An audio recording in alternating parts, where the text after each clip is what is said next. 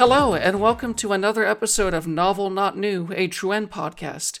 It's a narrative gaming book club podcast where we pick various visual novels, adventure games, or anything with a story, really, and we discuss it in detail.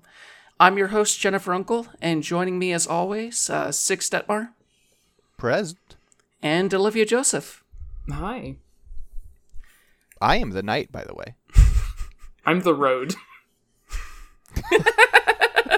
What does that make you, Jen?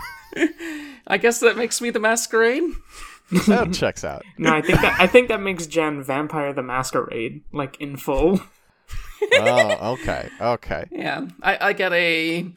I'm so important that I get that I get my own subtitle. Yeah, uh, before we dive into the game or sink our teeth into our main game,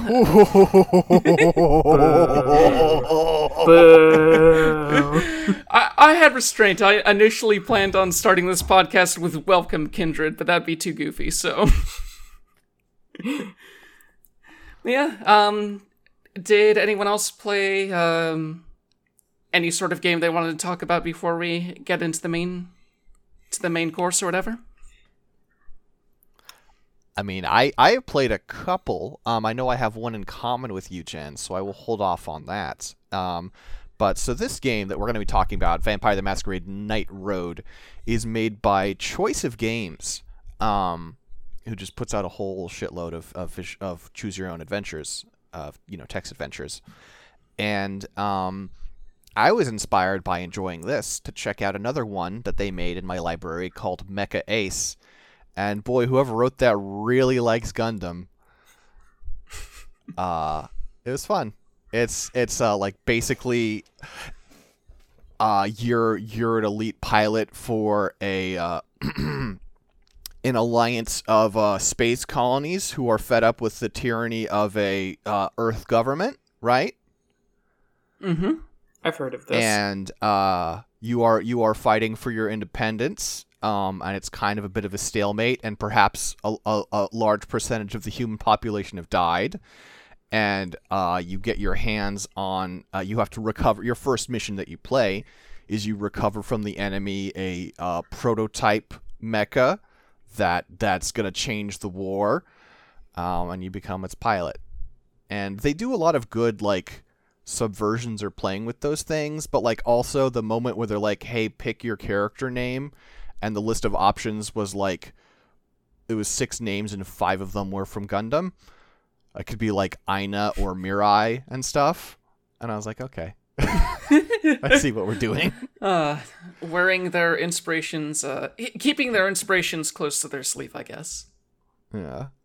The thing is, by putting you in the in the seat of like the the space colonies fighting for independence, um, it feels kind of like well, if you're in a better spot than most Gundam inspired media.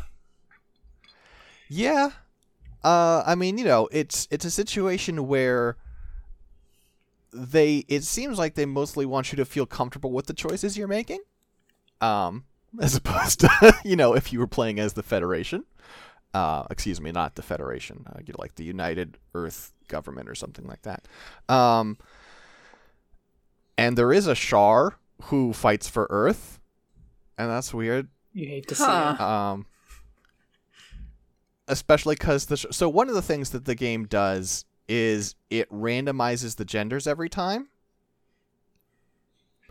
Um, of every character, and also you can just choose to pick the genders. And so I had a girl Char, who um, spoilers turned out to be a very you know I'll try and be vague in case someone wants to play this. Um, not the same motives as Char. More uh PS2 JRPG end boss than that. Hmm. Okay. um I was like, okay, this is a way for things to go. Apparently, judging by the achievements, I could have just been like, no, let's just have sex. if I'd done my played my cards right. And they would be like like, no, don't be fascist, haha, you're so cute. Um but no, that's I, I killed him. All right. Uh, I don't know. It's fun. That's good. Okay. Um, how about you, Olivia? Um, I'm always really bad at this. Does Honkai Impact count? I mean, a lot of those gacha games do have uh, visual novel elements. Like, I started playing that new D4 DJ game by Bushiroad, and that has whole visual novel chapters you go through in between songs. So, probably. Well, I was showing my girlfriend the newest, um, like the newest story chapter, and it was just like, and and it was there were like there were like twenty minute visual novel sections, and then we get to one fight, and there was a point like halfway through where both of us were like, "Man, why are these fights so long? Can we get back to the feelings, please?" uh, I know how that is. I, I feel like this is a this is a trend with a lot of um gacha games that go on for a while is like the the interesting game content and the interesting like story content can get kind of like divorced from each other in different modes. So like if I really mm-hmm. want to play if I really want to play Honkai Impact, there's like all these different like events and, and challenge modes that I can go to. But like when I come to the story, I just want to see this girl have mental illness. Yeah, by the time I, I mean, I eventually ended up uh, deciding that I should stop having a gacha game addiction and stop playing Girls Frontline.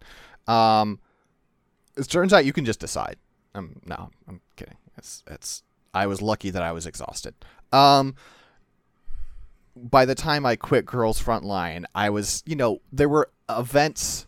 I mean, first of all, they started introducing missions that were just like auto win, so they could give more story. Mm-hmm like there were there were maps in in certain events where basically once it would be you know like 10 minutes of of dialogue and visual novel stuff and then the map would load in and you would hit end turn and you would win mm-hmm. um i think it's a i think it's a tension in those story things because like there's there's like incentives both to make the story easy so that everyone can see the story and also to like put complicated and difficult stuff in there for like the hardcore players and you know there's different ways of trying to trying to do that. Honkai mostly will just like give you characters that are tooled for like whatever fight you're going into. Um so it creates a weird thing where like if you wanted to play the story i'm pretty sure you could just not play the rest of the game and just be like hmm. all right give me the give me the story characters and just do all the stages that way. Um it's unlike a lot of other gacha games it's not like i'm like leveling up my characters so that i can progress through the story. That's pretty separate from like the other the the rest of the stuff i'm doing. Huh. Girls frontline got there eventually but uh definitely was not there at first. So, so it doesn't make you like uh roll gacha to get more story content or anything like that?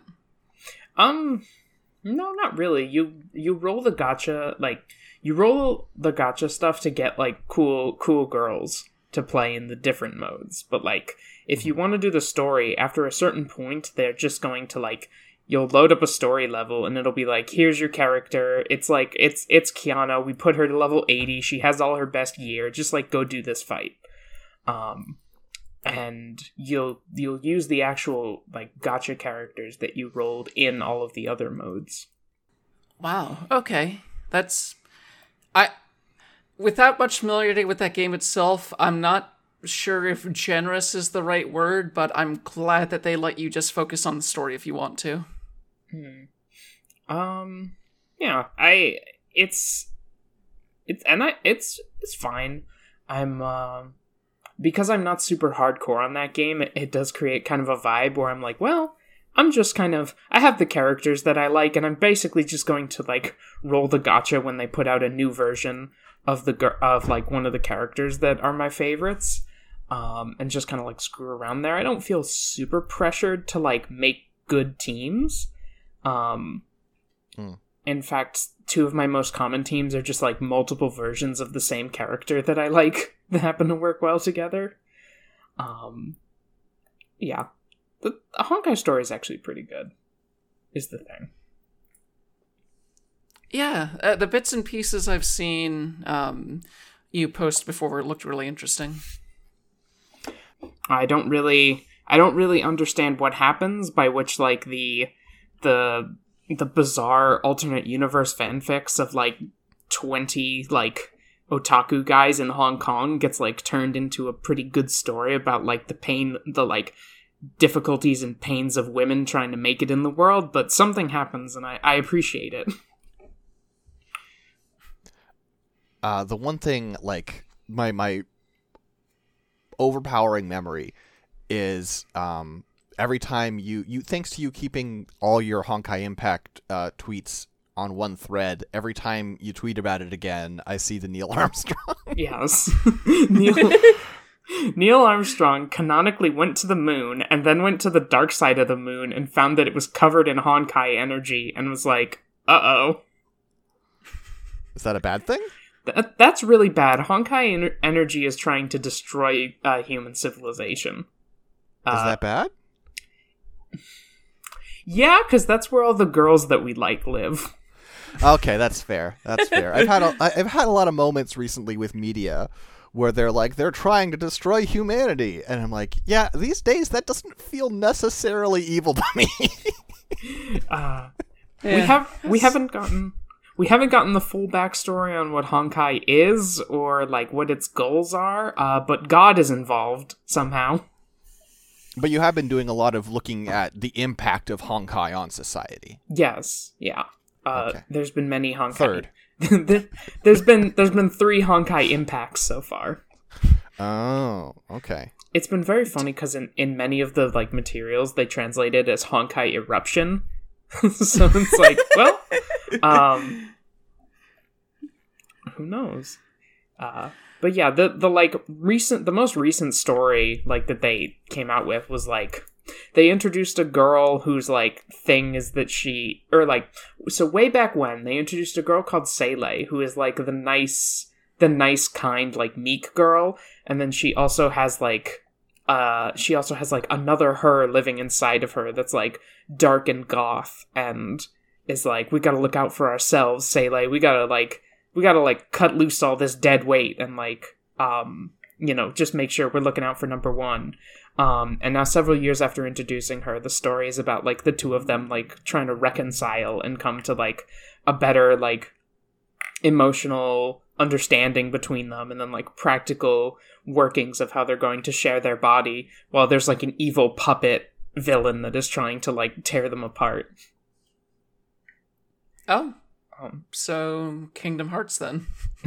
it's very i i it's very kingdom hearts. I don't shy away from telling people like look if you like kingdom hearts you're gonna there's a lot of there's a lot of girls and then alternate versions of those girls. Um some of them are evil some of them start out evil and then stop being evil.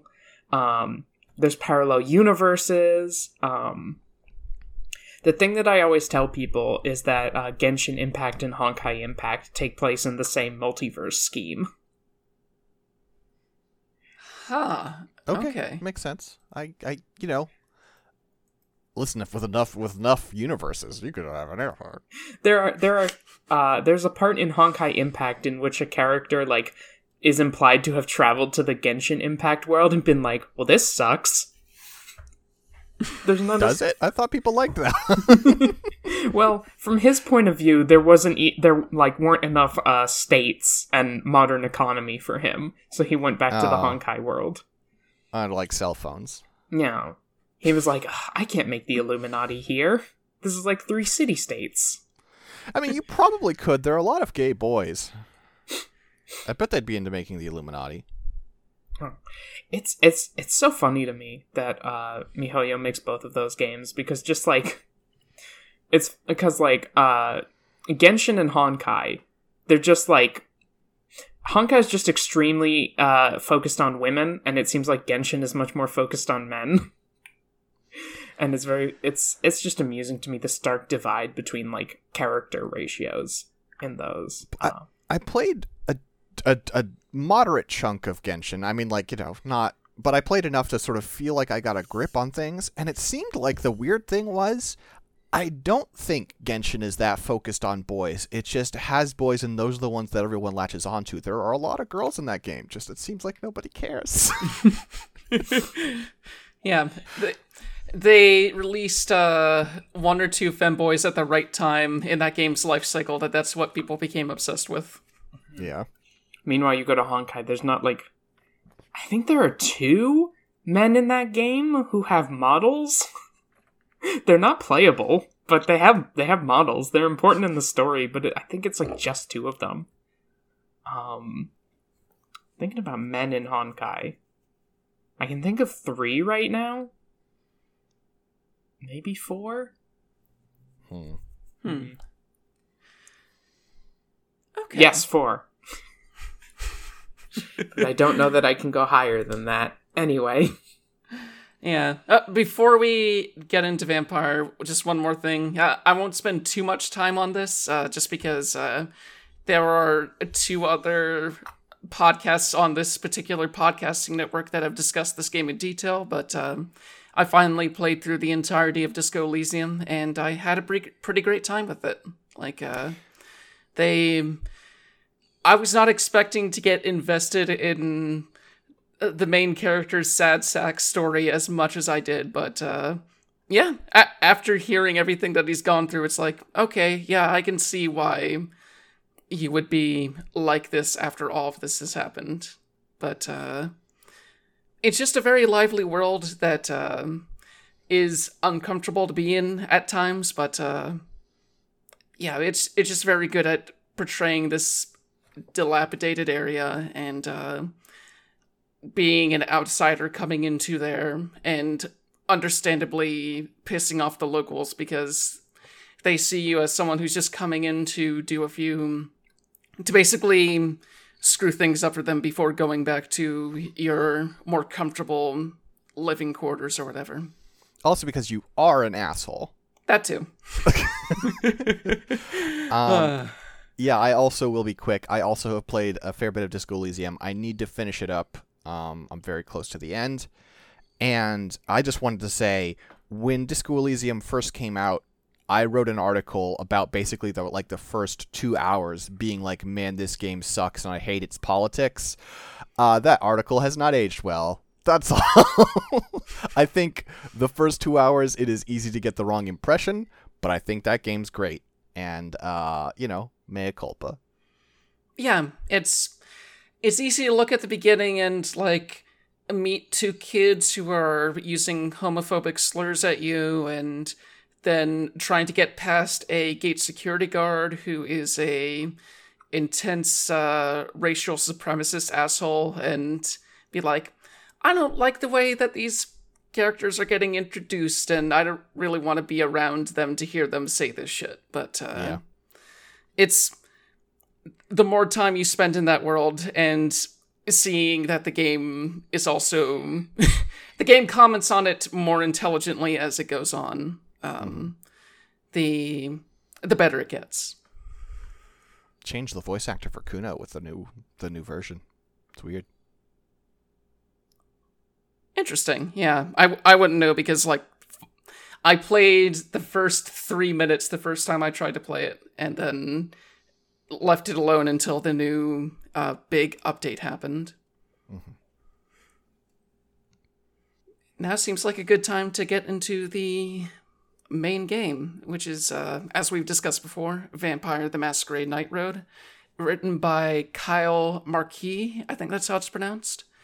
Um, it came out in, let's see, 2020 and had a few expansions after that. Um, the main gist of it is you're basically a you're basically on the bottom rung of a vampire society, acting as a courier, um, doing jobs for the Camarilla and other high society vampires. And um, during one day, right before dawn, uh, your car happens to break down, and then shit kind of spirals out from there. One thing leads to another. You're in Tucson, Arizona, and uh, taking jobs for Prince Leto there, while your old friend uh, Julian Sim is conspiring to um, like shake up the masquerade by replacing it entirely.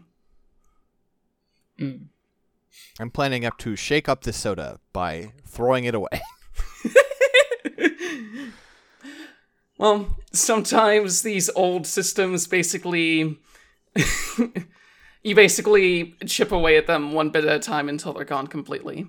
And uh, yeah, that we'll get into it, but, that's his basic plan. Julian has Julian has like read a book about hegemony and was like, "Bro, holy shit. I've got some great ideas how I can really blow this whole thing wide open." Basically. Julian's a lot. I think the worst part about him is that he's not wrong. It's just like No. Yeah. it's just very funny. Yeah, he's not wrong. He's just very high in himself, and it's constantly the writing is constantly pointing out how he's showing up to important meetings in his Junji Ito hoodie. Yeah, I uh I don't know. I, I know that uh both both Olivia and I ultimately it comes down to I mean I think there are other I think there are other options, but primarily it's like do you go with Julian's plan or with the Camarilla and the Masquerade? Um and I think I know Olivia and I went with with Julian's plan. Um Jen, did you do so? Yeah, I initially started playing the game as like a um Toreador um who basically had no class consciousness whatsoever just because like when you're starting this game, even if you're playing as a Toreador, which is basically the snooty vampire clan, um, your your whole job is basically putting out water in the desert so that uh, migrants uh, get lured into the lair of this uh, older ancient vampire who will eat it as eat them as prey and basically use that to sate them. But uh, yeah, when you meet when you eventually meet uh, Prince Leto, who is basically the prince of this specific city, um, you can basically play it like, oh yeah, the people you're running with, they're all low strung, but I, the person who is basically getting everything. I, this person who's at this super disadvantage because my car broke down and I am taking. I'm, I'm basically going under the wing of this prince so that I don't die. I have high visions for myself as climbing this ladder, even though you were with Julian enough for long enough uh, doing this specific terrible job that you know it doesn't really work like that. But uh, I played along with that idea for a little bit before eventually Julian's whole the masquerade is going to fall eventually because technology and pe- everyone has iPhones and can just record shit. That eventually got through to me, so I sided with him at the end.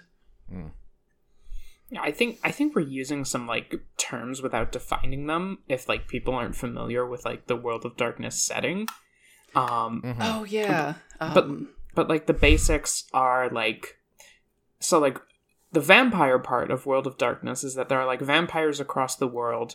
Uh, uh, most of them are organized into this kind of like globe spanning vampire society called the Camarilla, which is mostly charged with enforcing the masquerade, which is a like series of rules and infrastructure about hiding the existence of vampires. So like don't let you know don't let any humans see you feed um, don't let any humans see you doing vampire power stuff. Um, don't talk about vampire stuff on the on the phone uh, because there are like Inquisition guys, lis- uh, you know, running like algorithms to try to catch that stuff.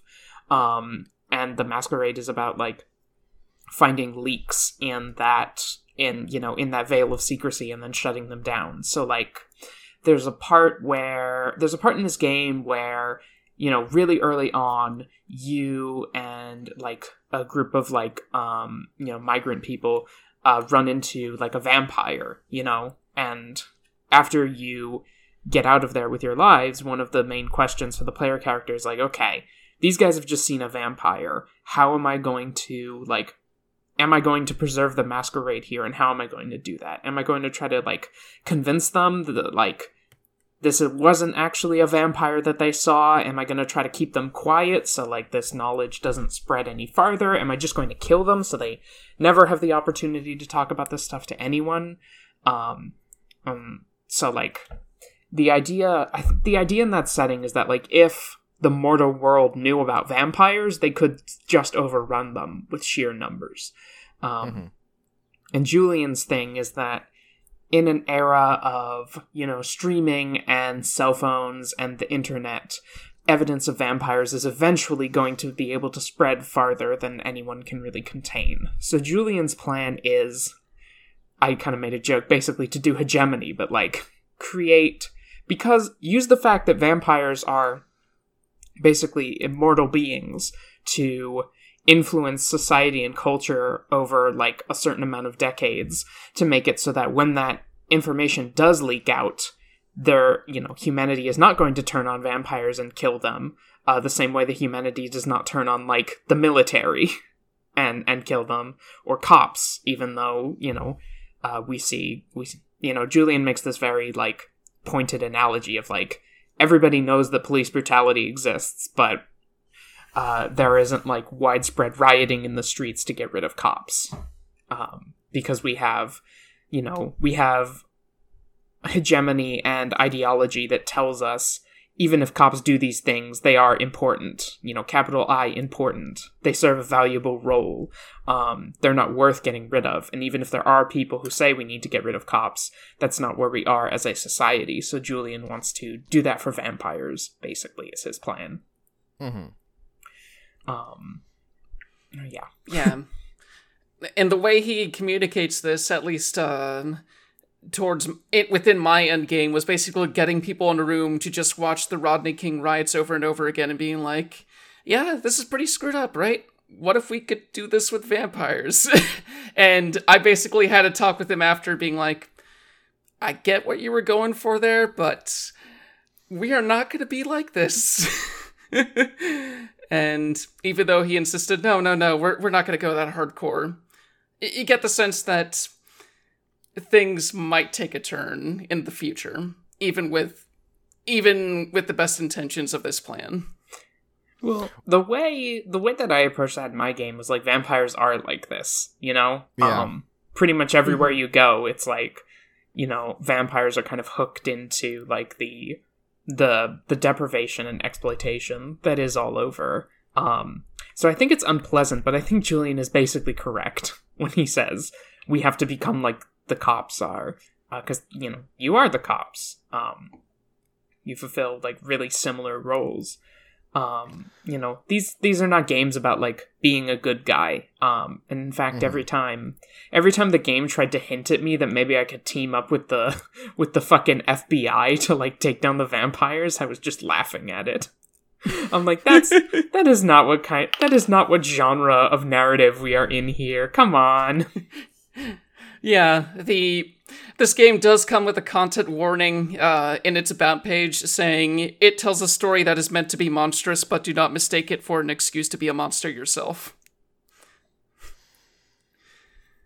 Yeah, vampires are bad people. Is the thing. Yeah, like there's there's a pivotal moment um, where, well, at least in my game, I ended up rescuing a research assistant from this uh, laboratory run by a woman called Dr. Call. And Did you uh, say snack? Sorry, I must have misheard you. You said research assistant. yeah, research assistant.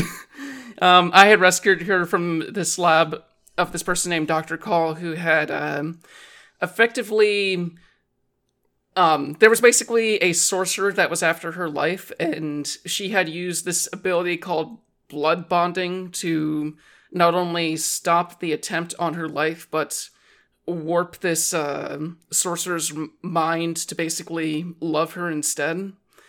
And it's it's a really dark part of the game. It's uncomfortable to go through, and uh, it you can make an effort to like stop it by basically killing the sorcerer or Doctor Call and see what happens. But uh, yeah, it, it's one of those situations where after that whole scene and you're back you have the research assistant in her own sort of situation. She's like, hey, what if uh, you turned me into one of your ghouls? And you can think back on that relationship between Dr. Call and this sorceress, and uh, you can basically say no because, like, even if this research assistant is like, I really do want to do this, it's one of those situations where once you actually go through with that procedure, you can't really trust her to be honest about her own feelings anymore because she'll be influenced by this parasitic relationship the two of you have taken on. Man, Jen out here playing a vampire game with a conscience. What's wrong with you?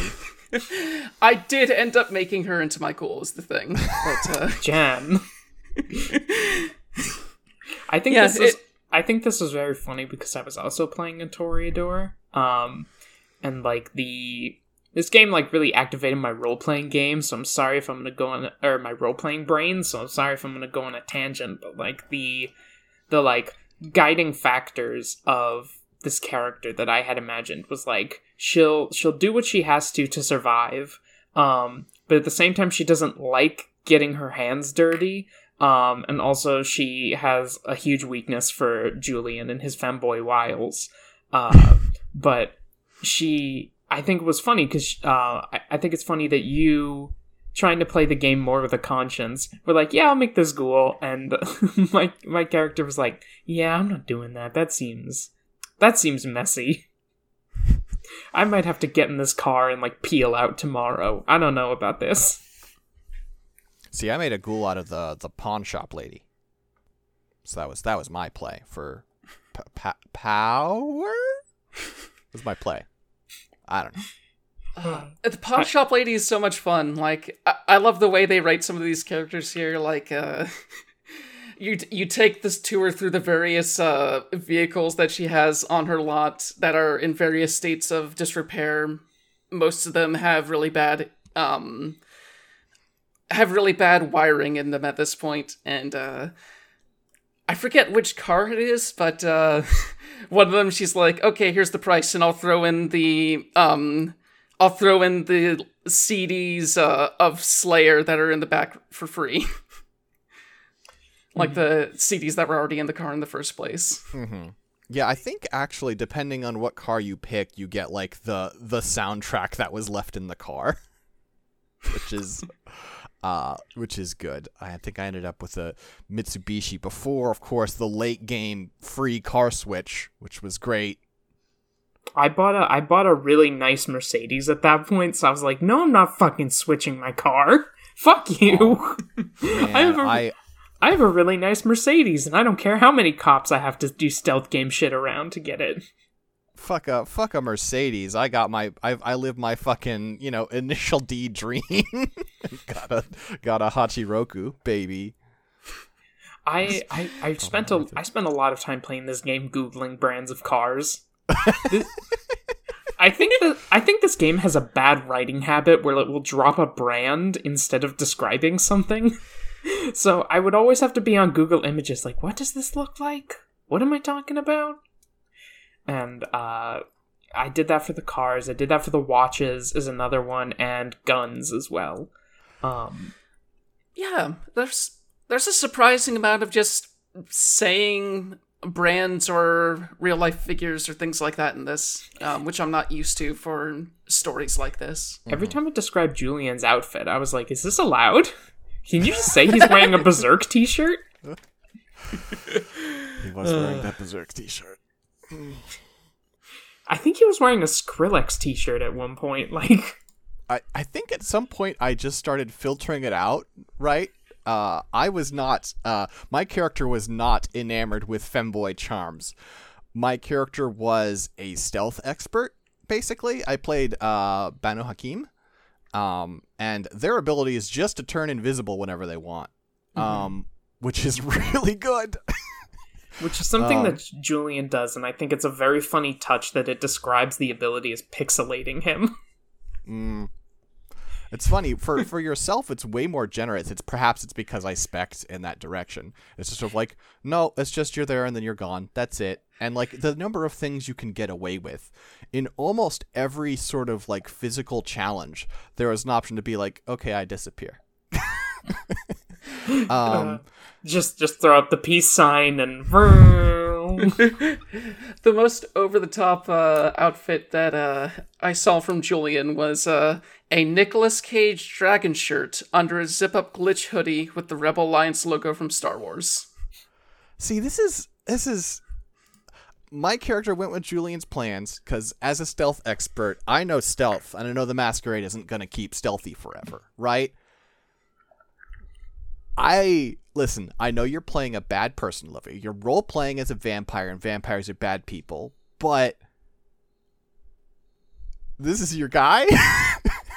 So the thing about vampire stories is Uh-huh. that f- fundamentally, that and I tweeted this shit post, but I said vampire stories are fundamentally about your ex, and what I mean by that is they are about how like on a long enough timeline, what gets you is like human sentiment, like you know, quote unquote, human sentimentality, basically, right? There's stories about like or at least vampire stories that I like, are stories about like human relationships that are kind of like unbound from like practical and like mortal considerations, you know? Um I don't know if you've read the I don't know if either of you have read the Vampire Chronicles at all. no. Any of those books? I have not known. Uh, well, the first one is like uh, is is this vampire named Louis making a call out post about his boyfriend Lestat, who is like the world's awful, most evil, nasty man who ruined who turned him into a vampire and ruined his life. And then the second book, Prince Lestat, is Lestat making a counter call out post.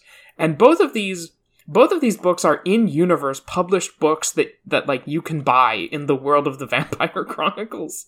Um, where Lestat is like, no, listen, I did some bad things, yes, but you have to account that you have to account for the fact that I'm very sad, and I'm from eight, and, and I'm from 16th century France, and so it's just like Lestat doing his whole like back uh, backstory life story to explain like how actually everything he did wasn't that bad. And then in the third book they still meet up again and they're like, "Oh, my love, I'm so glad to see you again. It's been so long." And like part of that relationship is that like they have this sentimentality and feeling for each other that doesn't go away even after like 200 years, you know? Um and despite them kind of like feeling like they've become this other kind of being, they still have these like weaknesses for each other. Um, Louis is like kind of the only he's like one of the very few people that Lestat just like cares about and wants to ensure that he's doing all right. Like he worries about Louis not like going out enough, you know? They'll, both be these like hundred. They'll both be like these three hundred year old vampires, and Lestat will be like, "I don't know if he's meeting enough people. He just kind of stays inside and reads his books. I'm I'm worried about him." Um, and so the thing with the thing with Julian is in my role playing brain very similar, which is like, you know, this is a person who, or like my character Luca in her backstory is like basically brought into the world by the vampire who sires her to like be like a plaything slash art project, and then she's abandoned. And Julian is kind of like the guy who he's like the one person who is like still around for better or for worse and mostly for worse. Like he is the the person who always comes back even if he vanishes after like a certain period of time. And so she's still like well in a in a sick way i can count on him because i know he's gonna come back if he needs something from me.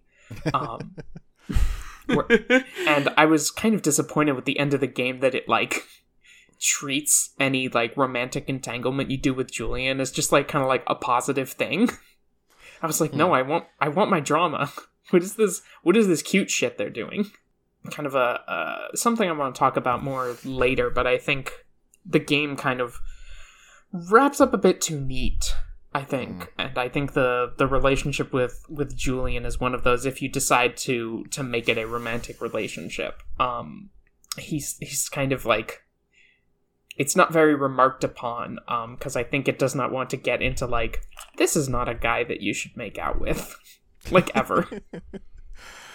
Yeah, for for my playthrough, as as I say, I played played Banu Haqim, which is the same thing as Julian, and so Julian was my sire, and the dynamic there was very much like, I mean, you're kind of a weirdo, but I guess you are my dad. and so just sort of a lot of situations where it's like, I mean, everybody's jerking me around, and I guess you've just straightforwardly told me what you want, so I'll do what you say, Dad. Everybody's jerking me around, and you've jerked me around like one level lower. Yep. Yep. You know, you know, Leto will like send you into a place and have you deal with some shit, but Julian will call you on the way to that place and be like, "All right, yo, here's the shit that you're about to deal with. It's not good. In fact, it's bad. You're not gonna like it. It's real bad. You need to throw your phone away right now, by the way, because the FBI are on your tail." Yeah, and he'll just constantly after that call you, and and sentences would be like, "Oh yeah, since I called you, you kind of need a new phone. Uh, Uh, drop it over here. Don't break the sim. We'll- We'll get you a new one." Yeah, I did a, a lot of not breaking Sims. there's a really great um there's a really great scene uh, that you called attention to while we were playing jen where he sends where julian sends you like six text messages to express one idea over the course of like four hours and it's such a good characterization detail. Um uh, i think similarly it uh, that uh, it really i think similarly there's a good detail where it's just like you there's a point where you get to see prince leto like really frustrated with how machines work and i really like the julian the online vampire and leto the offline vampire I also like, I mean, I like the detail of the reason. So, near the end of the game, it starts to be like, it starts to be a lot more about the Second Inquisition and how, like, a lot of other, you know, vampire havens have been taken down. But Tucson's all right. And uh, Leto's like, I told them the internet would be the death of them. it's like, I mean, you're right here, but i think it's very cute that leto refers to your career work as sending emails he prints he literally prints out his emails and gives them to you to give them to other people it's so really funny funny. Yeah. Yeah, and he operates almost exclusively on like uh, shitty uh, Asus and netbooks that he uses specifically so that he can destroy them as soon as he's done with them. I also That's really. de- li- Sorry, go ahead.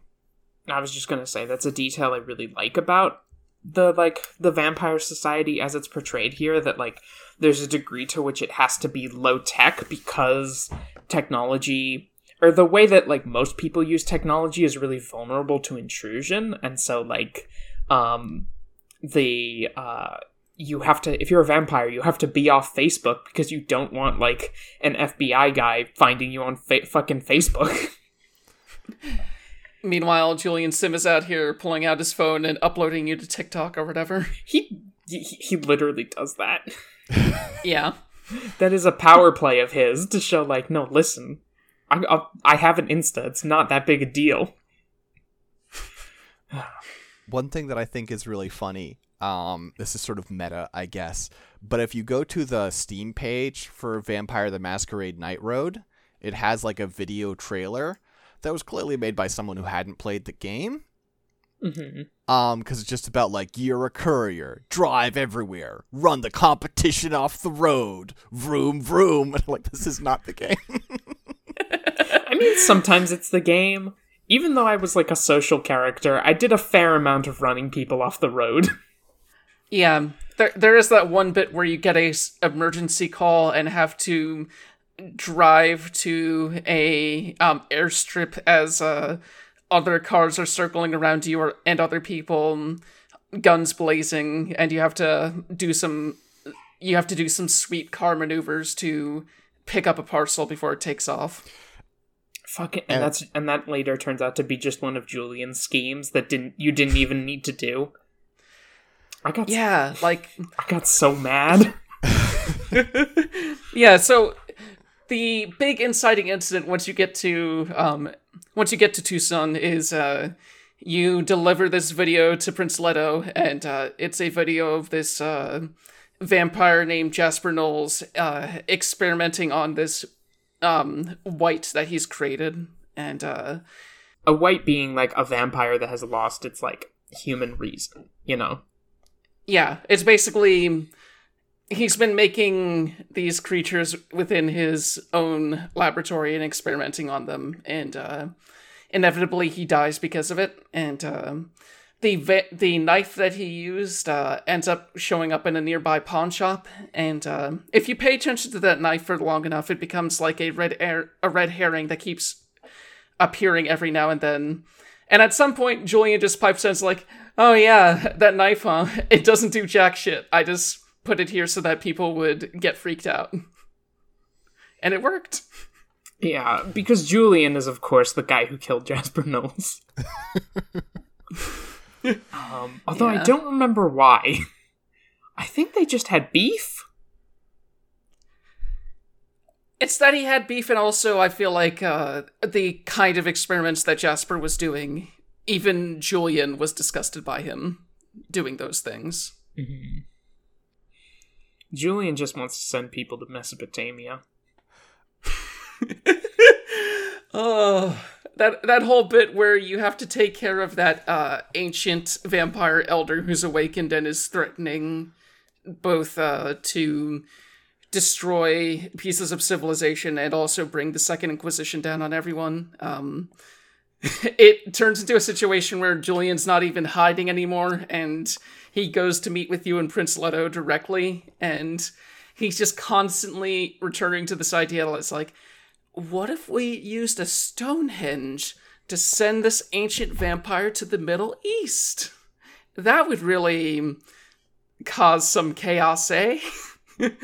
Just testing this theory that he hasn't even proved entirely. And, uh, What if we what if we took this vampire elder and pushed him somewhere else? Delightfully devilish, Seymour. I was not prepared for the degree to which that mission was just going to turn into like me and my me and my two vampire boyfriends in the desert while they're like trying to beat each other up and I'm like, "Boys, please. Please." uh, don't try to peacemake; it doesn't go well. Oh, I did.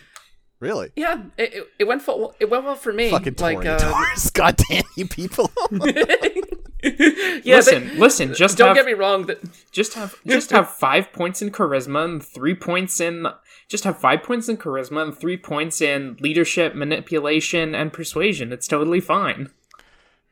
Uh, see, for me, that was dexterity and stealth. So when I and also because I was Banu Haqim, when I saw the original video with Jasper Knowles, and and uh, Ju- Julian uh, uses his obfuscate in it, right, to to pull off the murder. Uh, and I, I like I look closely at it. And my character's like, huh, that's a Ben Hakim doing o- obfuscate. That's weird. Wonder if I know any guys like that. yeah, you can uh, you can also find out at the pawn shop that it was Julian who came and like sold the knife at the pawn shop, and from then on I was like, ah, okay, all right, so Julian's this the knife is murderer. nothing. Got it. Yeah, um, the the thing that eventually got Julian to calm down was uh, um, Prince Leto explaining his plan to kill the ancient vampire, and him realizing, oh, you're gonna take a vehicle motor and just shoot a stake clean through them? Hell yes. Oh, see, I sent the vampire to the Middle East. oh, okay. You know what? It was fucking sick. Leto turned into a bear. That's pretty cool. What? Uh, Leto turned into a bear and uh, fought um, fought uh, the vampire while Julian was trying to do spells, and I was like, uh, okay, what do I do here? There's a great moment where like Julian's doing sorcery shit. Leto has turned into a literal bear and is fighting a vampire, and you're just kind of like, well. I guess I will go look at the computer and make sure it is okay. Yeah, for me, it was a situation where I was basically Julian was knocked to the ground uh, in pieces. Uh, Leto was doing his best to stay stationary on the um, stake mount he set up for himself to shoot at this uh, vampire, and I was in the car doing sweet, fast, and furious moves to get him into position. and when all of that was said and done, our car still got smashed, and both both Leto and uh, Julian Sim spent hours just putting their heads back together. um, but uh, we still shot a old stake into this uh, giant vampire's heart, and that was pretty cool. Yeah, I had a lot of failed rolls there. Not a Um, lot of stealth you can do in that situation. No, huh? not so much. So, um, we went with the Mesopotamia teleport plan. Um, and then we didn't teleport him to Mesopotamia because he just stepped out of the ring and punched the shit out of all of us. And it was it was a real knockdown drag out where we all we were listen, we were all putting our heads back together after that one. it was rough. the I think the most messed up I got in that whole deal um was the was the Nvidia call mission um because the way I did it so like every mission there's like six missions in this game. Every mission Leto sends you to do a thing and then Julian calls you halfway through and is like now listen buddy. He does the like um he does the fucking like ocelot from mgs5 thing where he's like now boss have you thought of have you considered that maybe kaz is a moron and what you should actually do is this? Um so in that mission leto wants you to like go to call tell her that he will no longer be funding her dumb little experiments and then try to get out of there without getting killed and then julian comes and is like hey you know who will fund call's dumb little experiments? This guy. So convince her to join me instead. Um, and in order to do that uh, call came up with a plan to fake her own death. Mhm. um, by basically um, her she is trying to make vampire clones. Um, so you're supposed to take one of the clones that doesn't work uh, throw it in the path of some vampire hunters and get it killed where one of prince leto's like agents will see um, so i did that and that was about to work and then the fbi showed up and just started shooting me with assault rifles um, and so the most messed up I got was like having to do like three disciplines, getting shot several times, and then getting home being like, okay, I have max hunger, max injuries. I guess I'm going to spend $3,000 getting the blood I need. Spent three G's on Capri Sun. Uh, the most messed up I got was uh, there's that mission where you're going to that uh, um, abandoned biodome, which also the introduction for that mission was the most ridiculous reference I saw yet, where um, uh, Dove, uh, Prince Leto's handler, is just like, yeah, the only biodome she's probably familiar with is the one in that failed Pauly Shore movie. I was like, really? We're, we're referencing that movie? but uh, yeah, I, at some point I climbed to the top of the biodome to get a better look at things, and the ladder broke. I broke several bones. The person behind me uh, just straight up died. But uh, yeah, I just took a really nasty fall and was putting myself back together for a bit. Yeah, see, by that point, I was like, okay, a, a bitch needs some dexterity points. Yeah. so I actually, um, well, actually, what happened was I watched the I watched the Halloween girls uh, make characters for Hunter and was like, oh yeah, I guess you should have some distribution for your stats into various areas so you're not totally screwed. Um, I spent a good half of the game just like getting better at doing dexterity things. So, uh, I didn't get an. I actually didn't. I somehow didn't get anyone killed on that uh, biosphere mission. uh, can't relate. A lot of deaths. Well, I, Wait, I didn't get them all killed, but I did send them to work for Julian. So oh, so you got them all killed. wait, isn't there like one person who dies regardless, like at near Oh, the very beginning? Or- yeah, yeah. No, there is one. Um, but the lady who was like hunting them and killing them all was she only got one of them. Um, and I I, I saved the max of them because I got an achievement for for uh, not getting everybody killed. Mm. Nice. Yeah, I only I only saved one, and then at that, so at the end, I was like, I, I I looked at him and I was like, I mean, and then I drank him. Damn. I mean, at this point, you know, listen, I, I spent that whole mission deliberately not drinking from anybody and just watching the hunger meter go up and going like, ha ha ha. Well, hopefully this is not an issue.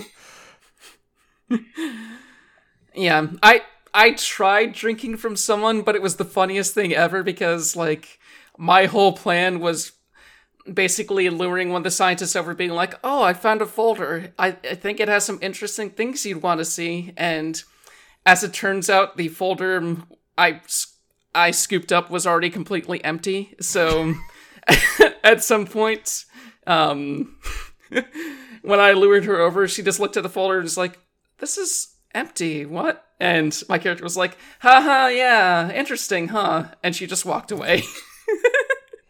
Smooth. there was no opportunity to just be like, "Okay, now's the part where you bite." It's just like, "Nope, she's gonna walk away." F. Never went thirsty over here.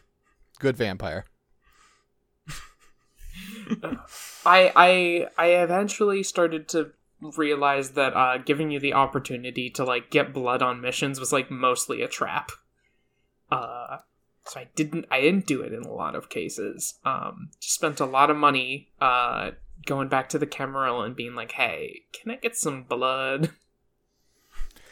Yeah, I ended up doing it one too many times and eventually fed on someone so much that they died and got an achievement for successfully hiding the corpse, which uh, is maybe the most guilty I've ever felt getting an achievement in a video game. Hey, better than the alternative, right? Good work, Jen. Yeah. We're proud of you. You little murderer, you. you. You little murderer. Who's daddy's little murderer? So, did you have someone interesting reappear within the immigration camp scene? I I did, but I didn't end up like pursuing that plot line. Um and so I just like heard that this guy was around, uh, but didn't didn't go didn't go find him. Yeah, he he ended up coming to me and was. It, it's funny because your character at that point has no idea what he's planning because he's suddenly wearing things that you might expect a um second Inquisition person would wear and is all kitted out, but.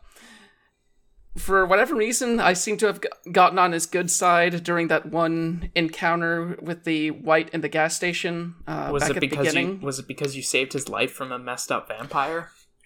Yeah, I was Was that what wondering made who him- you were talking about. I drank that entire family.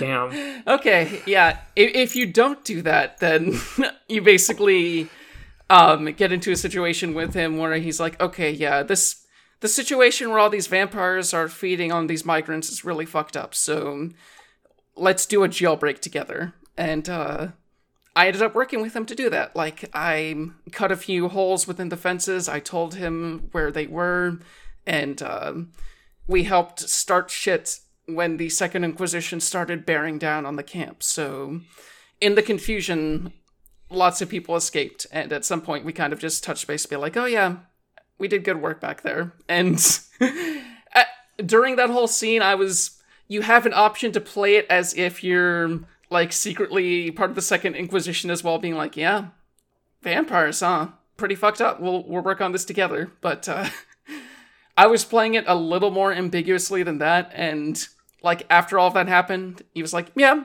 I, I know what you are. I, I saw you feed on that one guy before, so it's whatever. You help these people, so we're all cool." Man, Jen just bad at being a vampire. Unexpected, really. Talk a big game on Twitter every day. These fake Twitter vampires, when it actually comes down to it, they're just not willing to eat an entire family. Me, I'm slamming a 12 pack at a moment's notice. So I think I think it's funny because like I I also didn't do much of that, uh, but just somehow it worked out. So like I I guess I guess because there there were like opportunities that I avoided. I guess you know. Um, there were definitely times where I was like, I was feeling I was in my role playing brain. I was like, man, I'm too small fry to be trying any of this crap. Like, I'm just I'm just a guy. Uh, Yeah, I, I know what you mean because for the most part, like when it came between choosing Julian or the Camarilla during missions, I would kind of choose Julian for one mission and the Camarilla for the other. I was more or less playing both sides up until the point where it made me sit down and make a decision. So, uh, it was definitely a situation where I was like, there's only one save in this game. It auto saves, and uh, I'm trying to see this to the end. So I'm gonna just protect my neck and work for work for both of these people Your neck. until That's where the blood is. yeah. But yeah, I was uh, saving my hide there and uh, Yeah. uh, doing my best to stay alive for the whole thing. I had a weird thing where like I I blew Julian off on the first mission, but I like kind of I gave him something valuable, but it wasn't what he wanted. Um, so I was like, okay, I mean he likes me, but he doesn't all the way like me, so maybe there's gonna be some interesting like loyalty stuff, and then I like helped him out on the second mission, and he just like was my best friend for the rest of the game, even though there are several points where it's like, oh, Julian could get mad at you if you do this. I would do it anyway, and then I'd go check the relationship screen and it would still be like, Julian is still your best boyfriend. Um, there was like implied, there was more of an implied like push and pull than I than there actually turned out to be. Mm, yeah. Um, even though uh, there was an implication in the end, which was like there was an implication in the end that there was a sequence of events where even though you've been working for Julian, he decides to like abandon you. And I was like, oh, that's interesting. I wanted that. I wish I had been a worse employee of Julian's stupid little conspiracy. Yeah, it kind of. I feel like it. I know. I don't know. I haven't seen all possibilities, but like, I really committed hard to Julian from from the jump, and I didn't feel like there were any negative consequences. I mean, like I probably missed some opportunities, but like every time I showed up back in Tucson, Leto was like, "Hmm." Things didn't go our way, but I'm sure you did a good job. Or eventually, like, well, I know you're working with Julian and he fucking sucks, but hey, you want more work? I'm like, sure. Uh, Yeah, they they set up multiple live grenades with the Camarilla situation that uh like eventually Leto learns everything and it still seems like you can get out of that okay, which surprised me. Like the big the big thing in your background is that uh at some point while you and uh while you and Julian were still doing your shitty desert uh, water job, um, you ended up consuming an elder, which is like the number one thing that uh, is. It's like the biggest no-no within this world. Not only did you consume an elder, you consumed an elder that uh, Prince Leto was in love with at some point.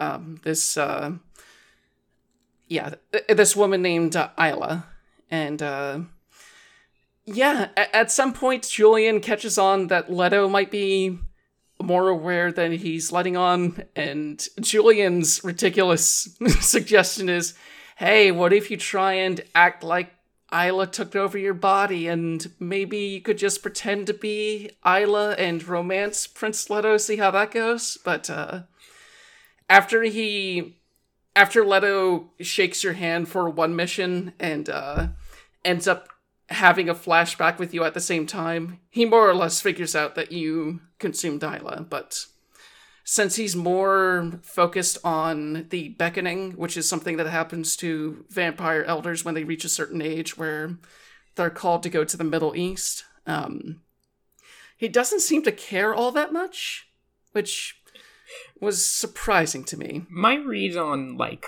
my read on the Leto is that he's like he's fundamentally like a very sentimental kind of guy, you know, like unusually so for a vampire and I think also it's remarked upon for like a vampire of his clan. He's not a very harsh person. Um and he wants to like work with people um and kind of like give them the the benefit of the doubt in some ways and I think his kind of like we like his like emotional like connection to Isla, I think like rather than making him be like, "Oh, I've got to like kill you because of what you did to her." Like Julian says there's an impl- there's like a superstition that like if you if you consume the soul of an elder vampire that they can like exist beyond like having a physical form. Um and I think like my read on Leto was that he was really kind of like letting himself be convinced that like oh well maybe some version of Ilista like lives on in the player character. So if I were to like take any harsh action against them uh that would be like killing her. And he was like reticent to do that um which is a character beat that I liked but I think was written kind of clumsily. Yeah, I, I feel like the biggest problem with this game's overall story is that you have uh, two different elements that make you into the quote unquote chosen one. Uh, first one is uh, consuming Isla, this elder vampire, and uh, not only taking on her memories, but uh, in certain cases, when you're basically choosing what your character's drives are going to be during these dream sequences, it's kind of like she's imprinting her ideals onto you. And uh, you could kind of see a situation where, because the two of you are together like that, you could accomplish more than you might initially otherwise. But the other thing that makes you a chosen one is at some point you find Julian's uh, secret uh, techno blood that he's using to influence society. And oh shit, it actually it accidentally breaks and it goes into your body. I guess you're now You're the techno king. now, yeah, now you're, you're, the su- techno king. now you're the super blood man I really didn't like that element that of the plot it was pretty dumb. Um, yeah, the ending was very like, despite being a text adventure, the ending was very like AAA video game ending, where it's like, and now all of the characters are gathered, and you have to choose which one you team up with. But it kind of feels like you're doing the same thing no matter what you're doing. And I was like, man, I wanted my like dramatic like Julian betrayal arc, and then having to like get out of that and try to survive it. Um, it it felt like it was very the ending was like very neat, uh, comparatively in a way that I didn't like. Um, I felt like it was hesitant to make things break bad um, at the end. Um, because like yeah, I went with Julian entirely, and Leto was just like, ah well, now I will go to the now I will go to the Middle East. Goodbye. Um, and I was like, wait, you don't have you don't have anything to say about this? And he's like, not really. Goodbye. Um, and it was just yeah. Then there's like a boss fight where you have to go back to the where you have to go back to like Leto's old club and like steal some data for Julian, and then fight the Second Inquisition lady. And it's just a little, I guess, a little rote at the end, you know. Mhm. That said, as a Totally. stealth master, that sequence was very fun for me. uh, yeah, I I mostly somehow was able to get through that on like technological skills. It's was just like, I'll go to this computer and then start fucking around on the computer and get the FBI guys to run and try to stop me. So you Human Revolution directors cut that one. I I really did. You know, I really really did. Um it was also very funny because at the final fight with the Second Inquisition lady, um there was an amazing dialogue where I was able to be like in my head, my character was able to be like, Julian is a master of close combat, so I can just I can just help him fight this lady. And I'm like, Julian is a what? Of what? um but then Julian pulled out a bunch of knives and went invisible and went sicko mode on this FBI lady, and I was like, "Oh, I, I guess he is." Okay, well, I feel bad about my. I feel bad about all the points I spent in combat again. Yeah, my uh, uh, it didn't exactly read like this, but given my build being like stealth and swords, my I basically had the dialogue options of like Julian is a master of melee combat. I should leave it to him, and I am a master of melee combat. I should leave it to me. I think some of the some of the um some of the internal dialogue for your character is very funny. Um I forgot to mention this on when we were talking about the pawn shop lady, uh, but there was a bit where, where there was a dialogue bit I could get with her, which is like, "I need an ally in this city, and I like pretty girls with cool tattoos, so I'm gonna chat her up and like get her to like me." yeah. Yeah. Also, the way you turn her into a ghoul is you have a conversation where you're like, I'm going to have a conversation where I drop words like power and immortality and see what she thinks. okay. Very smooth. So, did y'all want to get into your favorite scenes? And uh, more importantly, did any of you play the auction scene? The what scene? The DLC quest that you get right before the end game. I didn't do it um, because by that point, I mean it's a it's a job you do with someone from the Camarilla, and at that point the Camarilla hated my guts, and I kind of hated them, so I did not do it. I yeah Yeah. I, I remember Jen talking about this, but I forgot to like look for it, so I guess I didn't do it.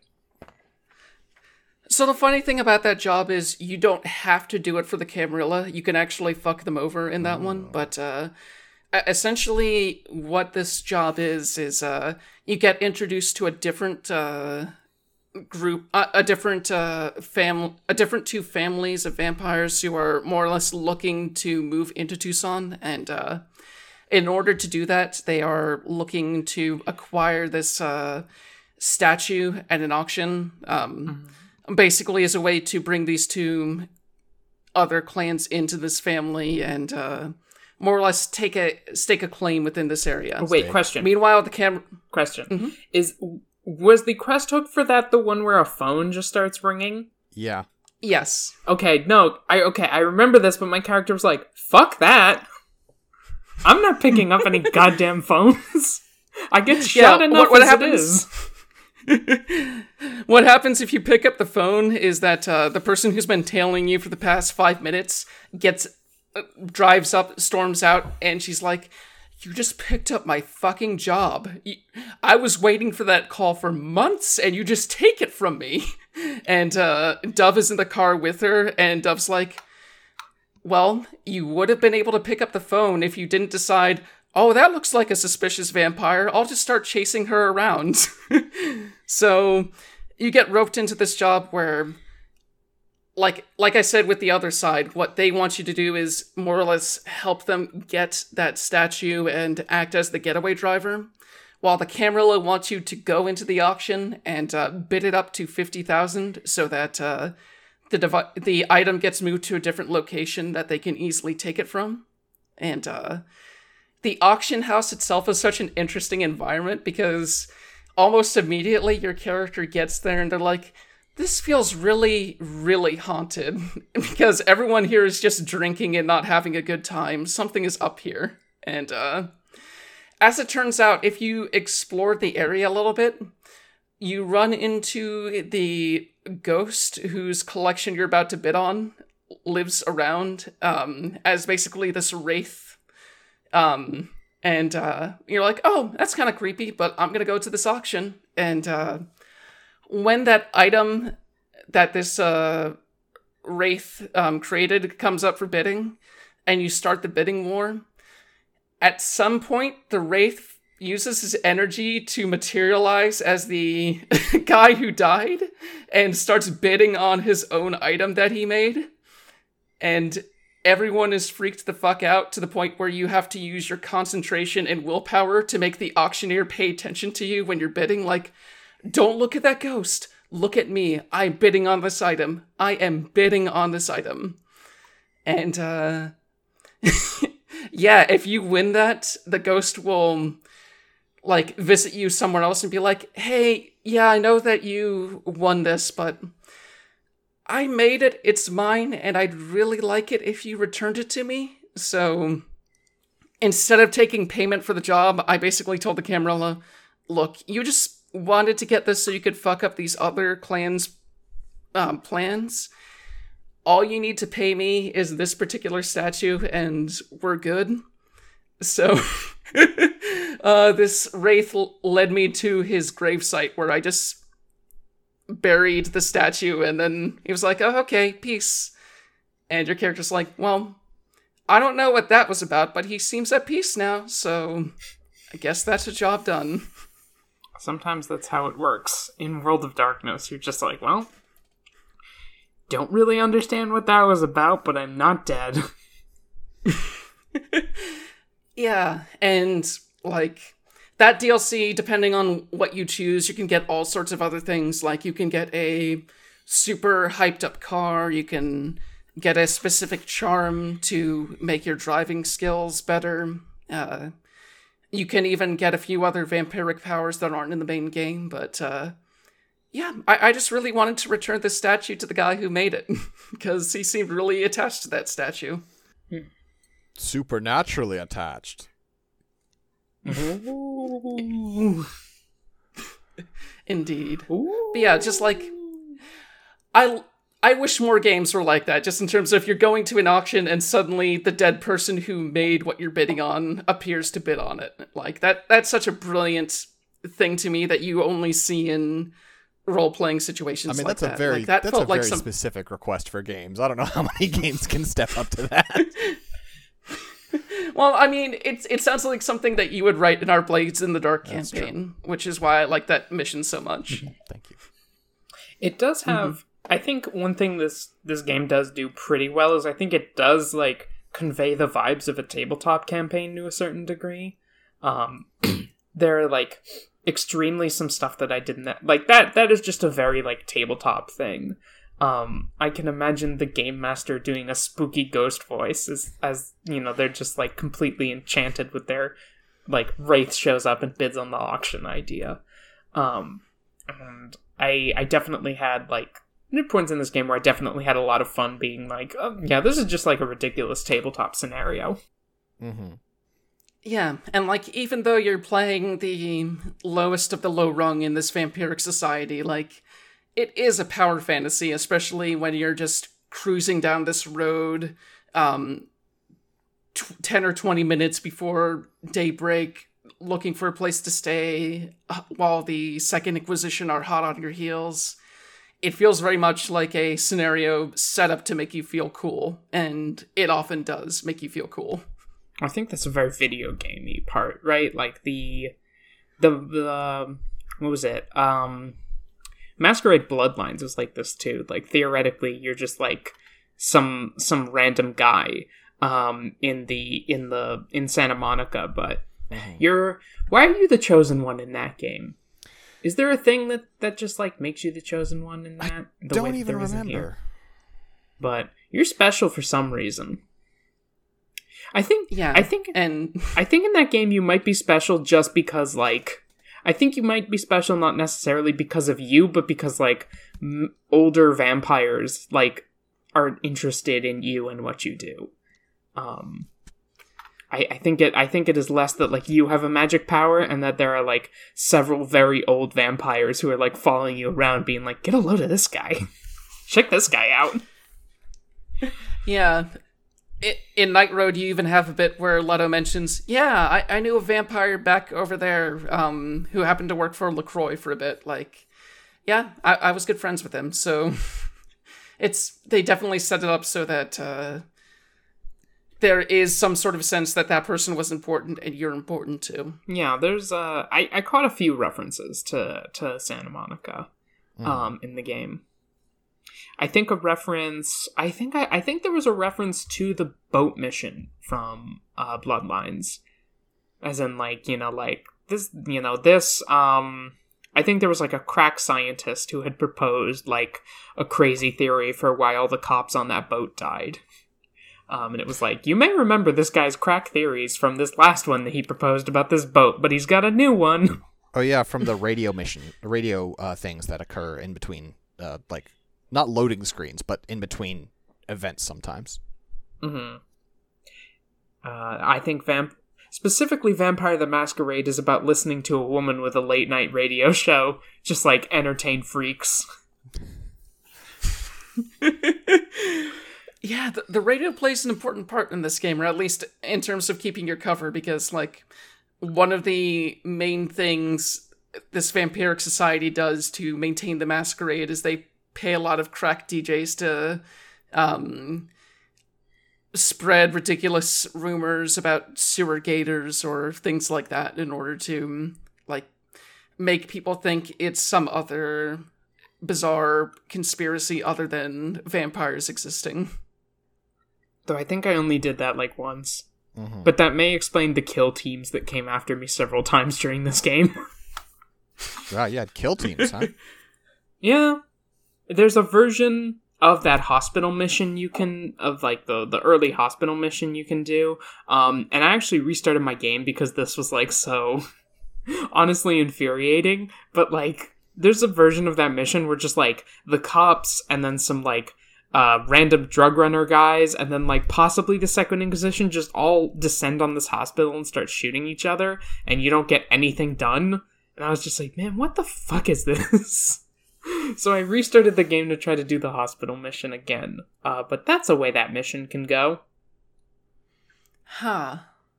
Yeah, mine went uh, just as simple as getting in there and uploading the fake information and getting out. Yeah, you can. Um, there's like there's like six different ways you can try to get into that office, and several of them are traps. Um, but like if you, I think if you just try to go straight in there and like pick the lock or something, it, it's very easy. Um, but I think if you try any kind of like social approach or stealth, like things are just gonna pop off. Well, if you turn invisible, Yeah. yeah, that one works. oh, good. I'm glad. Yeah, I was really hurting for solutions, so I just turned invisible. The social bit worked for me. Like, I just put on some hospital scrubs and uh, talked to a guard, and they were like, oh, yeah, I guess you're supposed to be here, huh? Go right in. Okay, that's the exact approach I did, and I had like six dice, so I don't know what happened. Huh. Weird. I don't know. The weirdest thing about that mission and several others is that, uh, like, there's always an option to be like, you know, what if I took over this operation myself? And they never seemed like good operations to take over for yourself. Jen, you need to have some Like, uh, vision. That's how it starts. I didn't do most of those because I was not playing a character who's like. I was playing the character who was helping the guy who had those ideas. I was not. I was not the character who would do that herself. yeah, same. Like, I was too focused on social climbing to be like, oh, I'm gonna settle down and run a hospital. How hard could it be? Yeah, I had I I didn't take over him like directly myself. I just had a lot of moments of Julian being like, "And we will run the hospital." And I said, "Yes, we will." And Julian ran it and I got a percentage of the money. It was great. Highly recommended that Julian pays you for no reason. Every month. That is nuts. I don't believe that about his character. he is not a guy who is like prompt about his fucking invoices. Especially when you like especially when you've just done him a big favor. Julian is 100% the guy who doesn't pay you. Sounds like somebody got the gave away the strategic advantage by kissing him. Um that I don't want to name later. names. okay, fair enough. If you actually do decide to kiss him, it takes place like right before the um it takes place right before the like final mission. So, he didn't have time. He could sense it. He could tell it was coming. Yeah. I think mainly I wish this game had like a save system. Yeah. Um, Yeah. I think especially when looking at the patch notes and seeing that previous updates have in all caps will erase your save yeah, that part seems pretty like hacked together. Um I think especially for a game like this, like I want to be able to explore my options. Um because like I I definitely like restarted character creation over a few times because I felt like my points were getting allocated weirdly based on my choices, and you have no way of doing that until you make the backstory choices. Mm-hmm. Yeah, I think there's a degree of um how do I want to phrase this? I think it's sort of an engine limitation to a degree because I played Mecha Ace, which is also a choice of games game, runs on the same engine and it has checkpoints for if you die, but you still can't load saves. Hmm. It's still just the one save. yeah yeah it, basically even though you're running it on steam it seems like it's basically opening a html file like uh feels very browser based hmm so that is a pretty big limitation and uh it's it's a shame that it means that uh you have to play an entire eight hour game over and over to choose different things. But uh, yeah, I won't lie. When I restarted my uh, when I restarted my game to do the hospital mission over again, I got really good at that first section. If Wait you, s- t- I'm. pr- Did Jen just call this an eight-hour game? Mine took eight hours. Mine took four. we've we've established through multiple episodes six that you read much. Okay, faster sorry. I just this just okay. Yeah. All right. I think enough. also I think also turning invisible, you know, your vaunted fucking turning invisible power probably made some things pretty simple. there were boss fights that didn't happen. It's true. Uh huh. I walked away while invisible. Peace. Uh, God. Vampire super speed is a lot less helpful than you think it would be, is something I found out playing this game. Well, I think every other vampire has super speed too. Is the problem? That's like one of the common powers. No, the common power is. No, celerity is not a common power. Oh, okay. Yeah. I mean, it was. Who has it? I think it's a Brujah Toreador. Uh, something else power. I think it's only in three clans.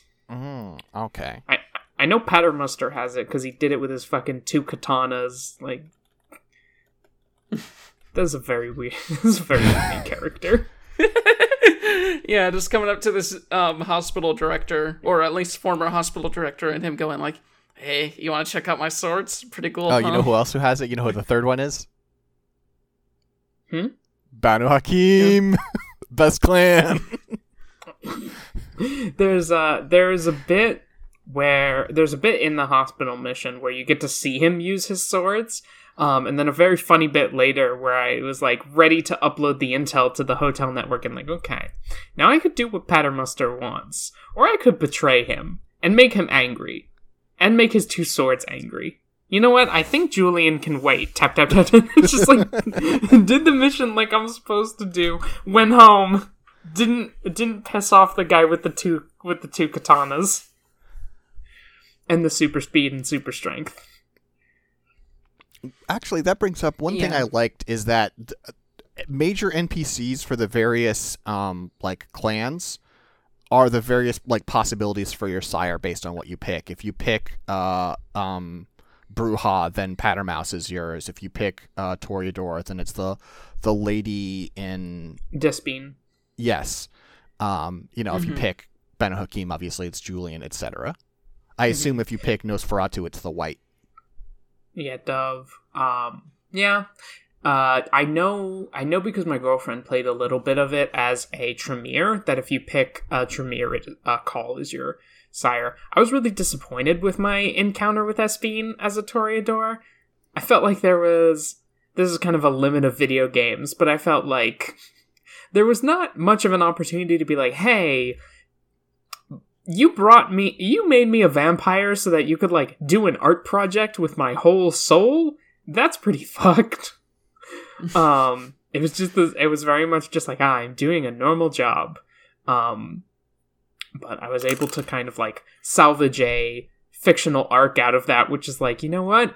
Luca is not trying to mess with this lady again. She is just trying to do her job and go home.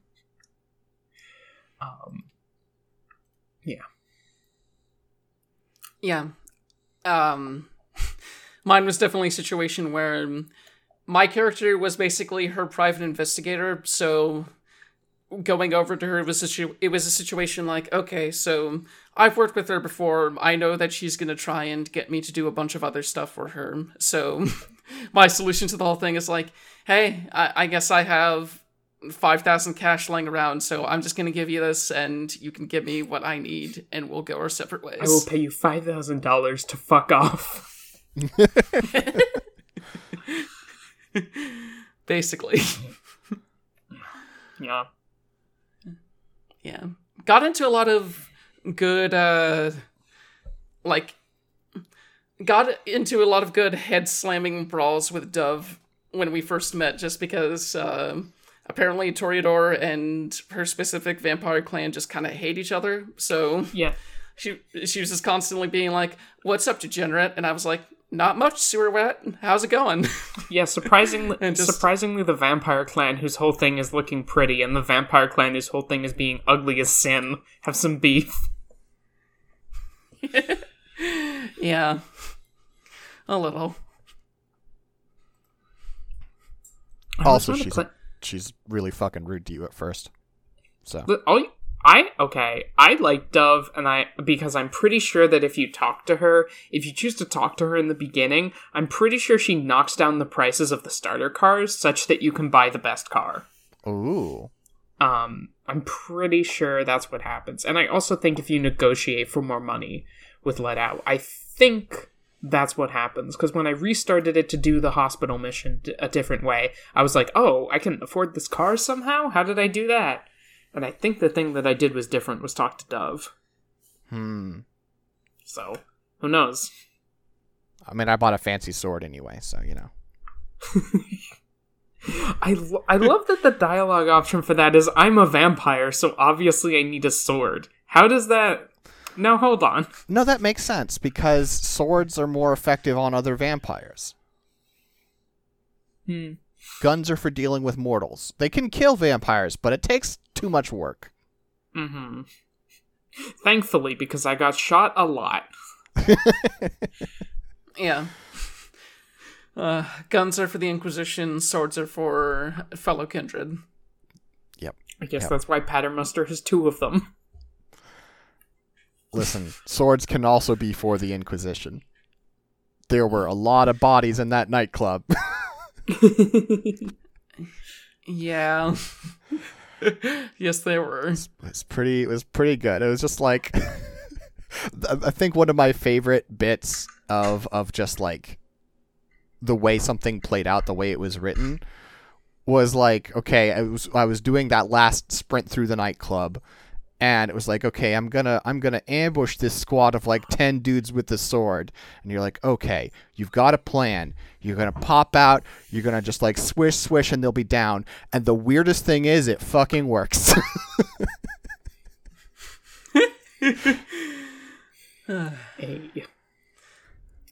Um, T- turns out Blade was onto something. this this guy this guy had some good ideas. Were, were there any? Were there any other bits that people wanted to talk about, like any particular scenes that stuck out, or like any thoughts in general?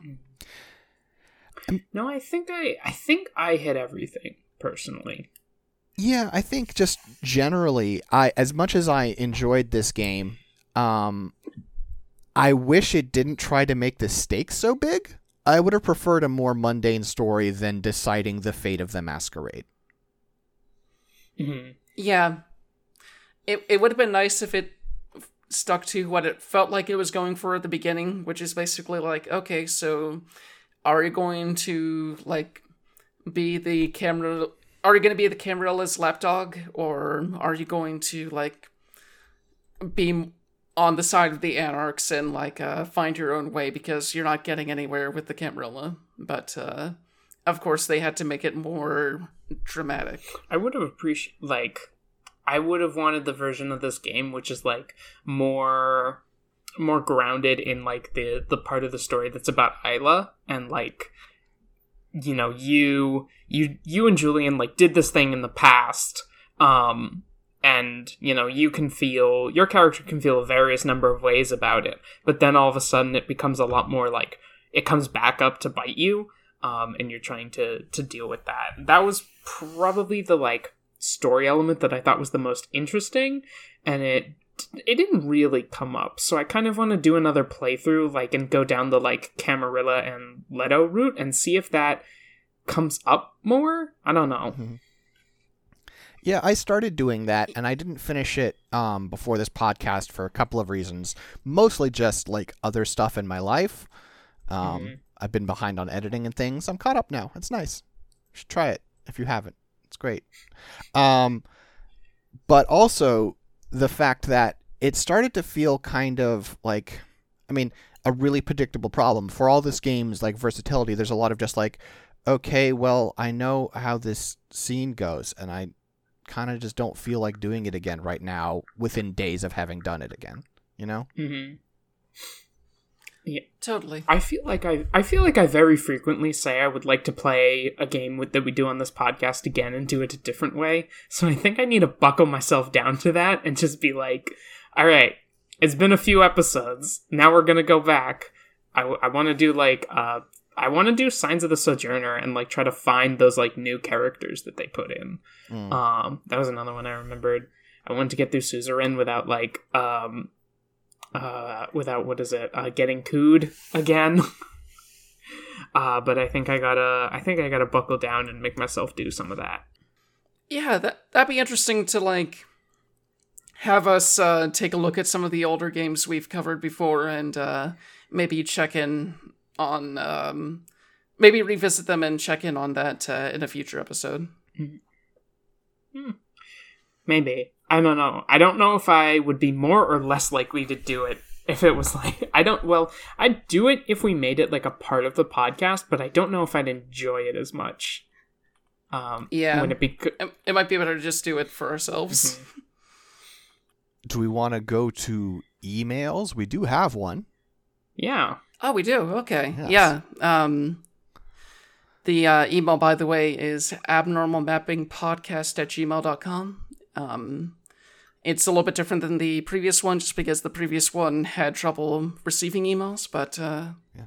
yeah, we'd love to have your questions and comments about this game or any of the other games we cover. Uh, to be clear, hasn't changed between the last episode and this one, but has changed since you know one's further back. So, um, hasn't changed again. You're good.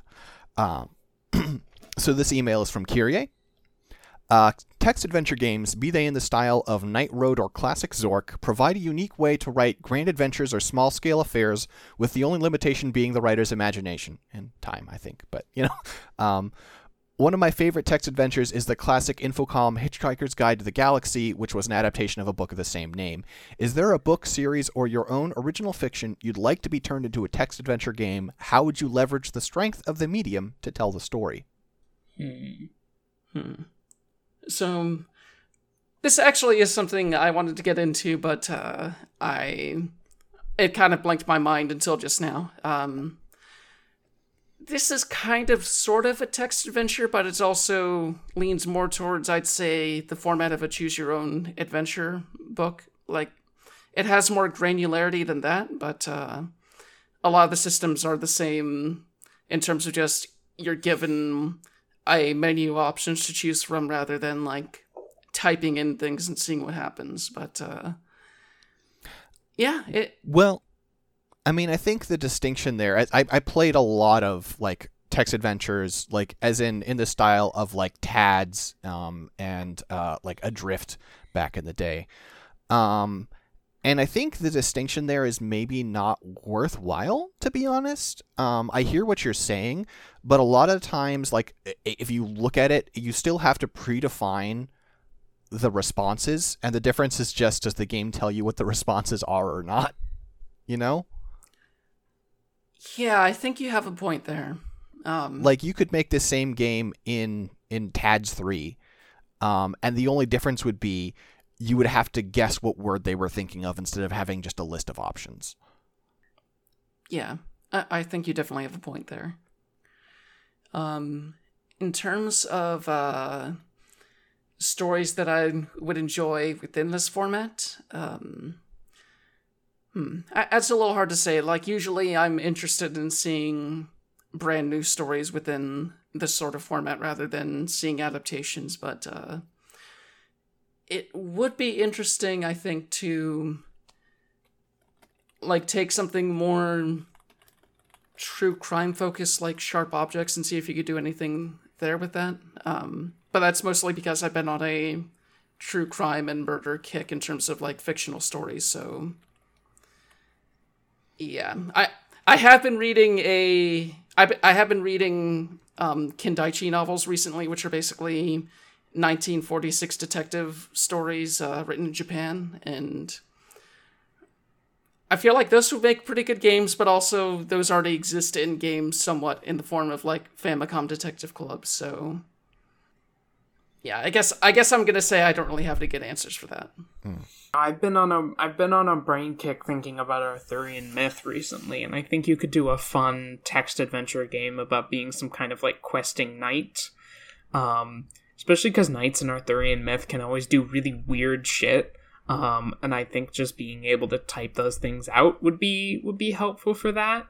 Um, to just kind of like accommodate all the like random weird stuff that shows up in in uh, Arthurian myth, like um, like uh one of the knights of the round table like was was theoretically able to like just grow to be 10 feet tall if he felt like it which is uh which is a very random power but i don't know i'd like to see you know something interesting or weird like that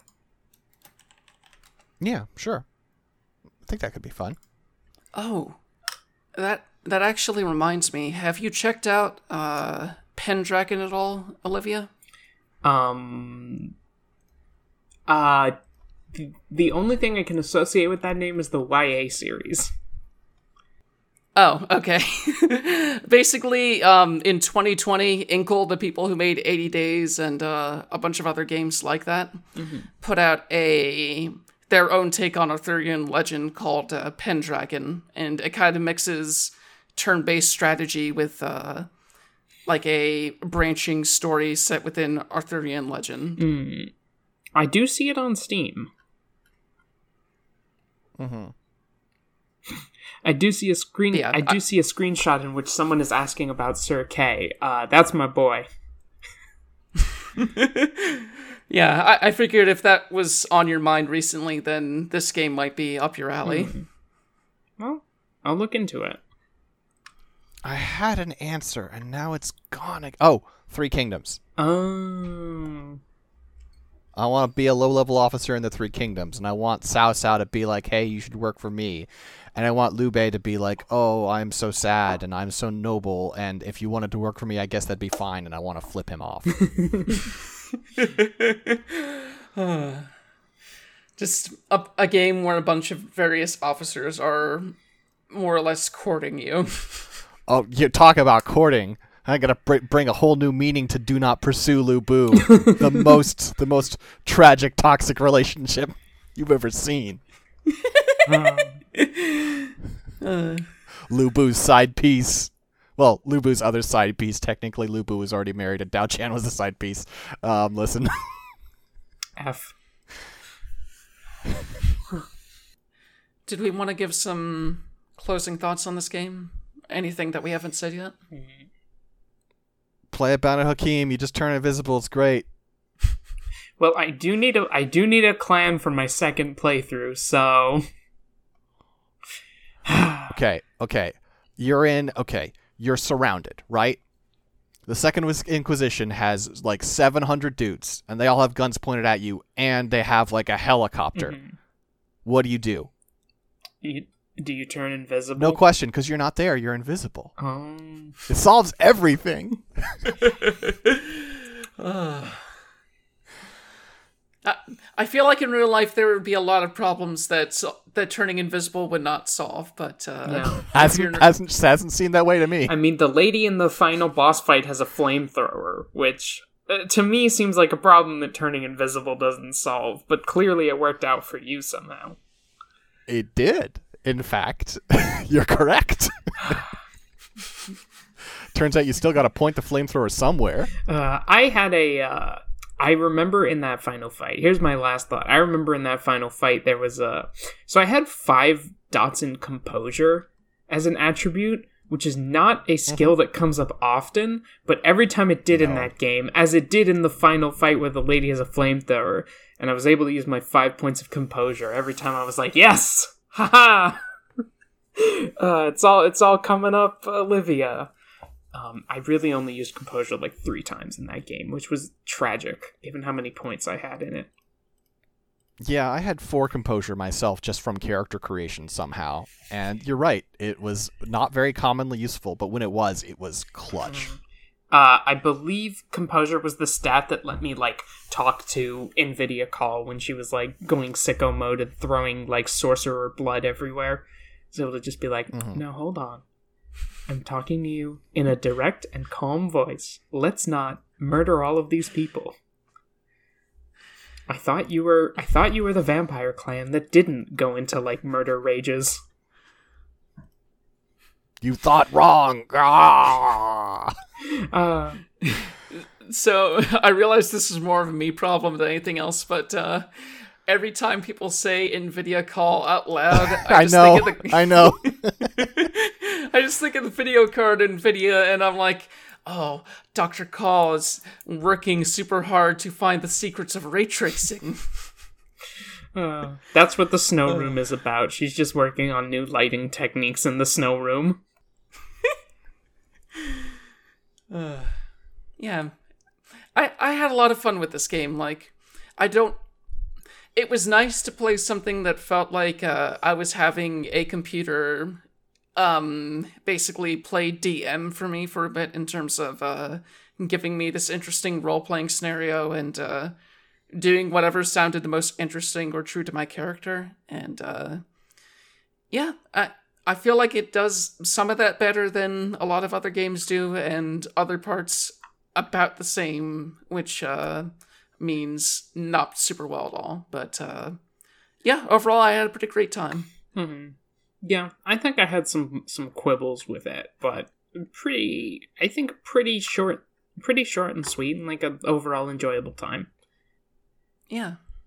So, uh, next episode, we're going to be taking a look at uh, Phoenix Wright, uh, Spirit of Justice, which is um, around 20, 2015 sort of release date. Uh, it came out on 3DS, but it's also available on uh, iOS and Android and maybe PC, but don't hold me to that. It might not be on PC, but uh, yeah, we figured that since uh, the great Ace Attorney games are about to come out in a few months, it might be interesting to go back to the series, uh, especially since some of us um, got introduced to visual novels in the first place through those games. So, uh, yeah, we're gonna go take a look at that one, which, from what I've heard, leans more on the supernatural than even the previous games did. So that should be interesting.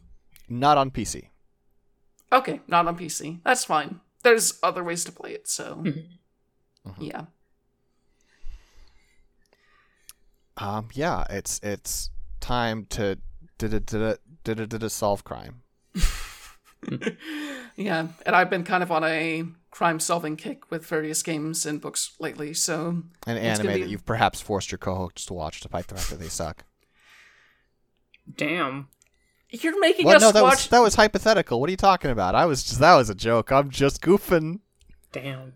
You're making us watch Italia this week. You're not one to talk. But the point is for you to suffer. Anyway, it's different. anyway, where can people find you on the internet, Olivia? Uh, you can find me on the internet at Great Grebe, uh, where you can find in a pinned tweet that I should probably update uh, all the podcasts that I do. Uh, the latest one uh, that I do is Attention Duelists, which is a Yu-Gi-Oh rewatch podcast that I do with my girlfriend. oh Nora. shit! We are. Yeah, did you not know? No, that's great. I'm excited. we we started with uh with uh the I think it's the 1998 series, like original Yu-Gi-Oh before they even invent the card game. Um Mhm. Yugi is like uh, Yugi is like what if Jigsaw was like into leather? Is kind of the vibe uh, that he's got going on, but it's a good time, yeah. Um, we do that bi-weekly. Uh, so if if you want to come on the Yu-Gi-Oh journey with us, uh, you are pretty early. Um, Uh, I'm stoked. That sounds great. um, who do I throw to? Uh, Uh, Usually the host goes last, so yeah. I don't know. That's just what I'm used to. all right, six. Where can people find you? Uh, if you want to find me on Twitter, I'm at Saxdettmar, S A X D E T T M A R. If you need to see someone get like ridiculously overexcited every time there's news about Roman Total War Three Kingdoms Two, I got your back. Otherwise, there's nothing of worth on that Twitter, so just go to scanlinemedia.com or patreon.com slash scanlinemedia. What about you, Jen? Yeah, you can also find me at JBU3 on Twitter and at scanlinemedia.com or patreon.com slash scanlinemedia. Uh, we have uh, articles, videos, streams, podcasts, all that sort of stuff. So, yeah, we, we do quite a bit, and uh, we're thankful for anyone who checks us out. And uh, on that note, we'll see you next time. Quick save! we'll see you next time with Phoenix Wright, uh, Spirit of Justice. Goodbye, everyone.